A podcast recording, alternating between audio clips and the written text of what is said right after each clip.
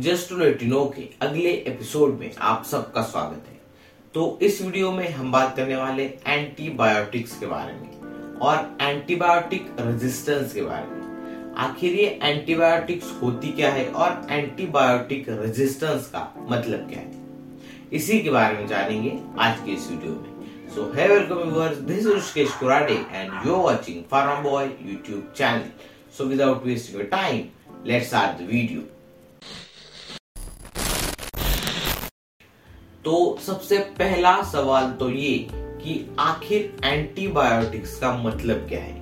कौन से मेडिसिन को हम एंटीबायोटिक्स कहते हैं? तो देखिए एंटीबायोटिक्स का सिंपल मीनिंग है कि ऐसे मेडिसिन जो बैक्टीरिया को किल करते हैं।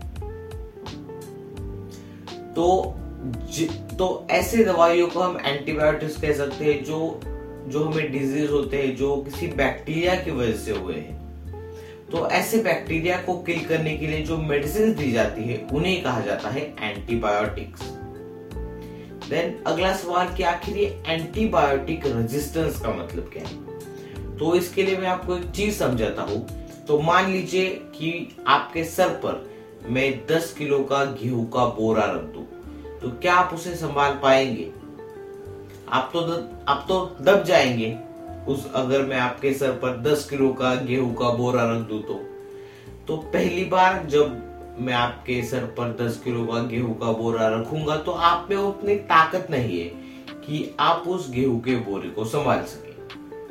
लेकिन कॉन्स्टेंटली अगर मैं पूरे एक महीने तक मैं अगर आपको वही दस किलो का बोरा आ, मैं आपके सर पर रखू तो मंथ के एंड में तो आप में उतनी ताकत आ जाएगी कि आप इजीली उस बोरे को अपने दस किलो के गेहूँ के बोरे को आप कैरी कर सके।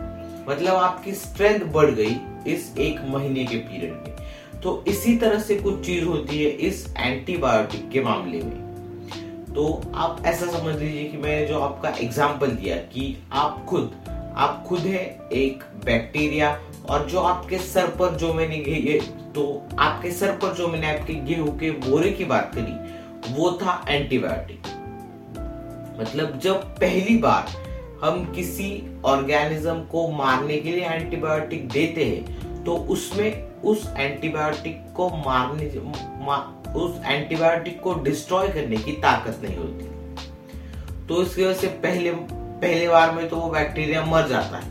लेकिन अगर हम कॉन्स्टेंटली किसी को भी एंटीबायोटिक देते हैं तो उस बैक्टीरिया में तो उस बैक्टीरिया की ताकत बढ़ने लगती है और वही एंटीबायोटिक उस बैक्टीरिया को अब मार नहीं सकता। तो इसी को कहा जाता है एंटीबायोटिक रेजिस्टेंस मतलब उस बैक्टीरिया की जो ताकत है, वो बढ़ जाती है, जिसकी वजह से वो एंटीबायोटिक उस बैक्टीरिया के टूवर्ड्स उतना इफ़ेक्टिव नहीं होता जितना वो पहले था। तो इसी चीज़ को कहा जाता है कि एंटीबायोटिक रेजिस्टेंस तो ऐसे केसेस में जब एंटीबायोटिक रेजिस्टेंस हो जाता है तो दूसरे एंटीबायोटिक्स ढूँढने पड़ते हैं उसी सेम बैक्टीरिया को मारने के लिए। तो ये थी चीज़ें about antibiotics and antibiotic resistance तो आई होप आपको ये समझ में आ गया होगा कि आखिर इस एंटीबायोटिक का मतलब क्या है और इस एंटीबायोटिक रेजिस्टेंस का मतलब क्या है। Thanks for listening to the Pharma Boy podcast and I will see you in the next one.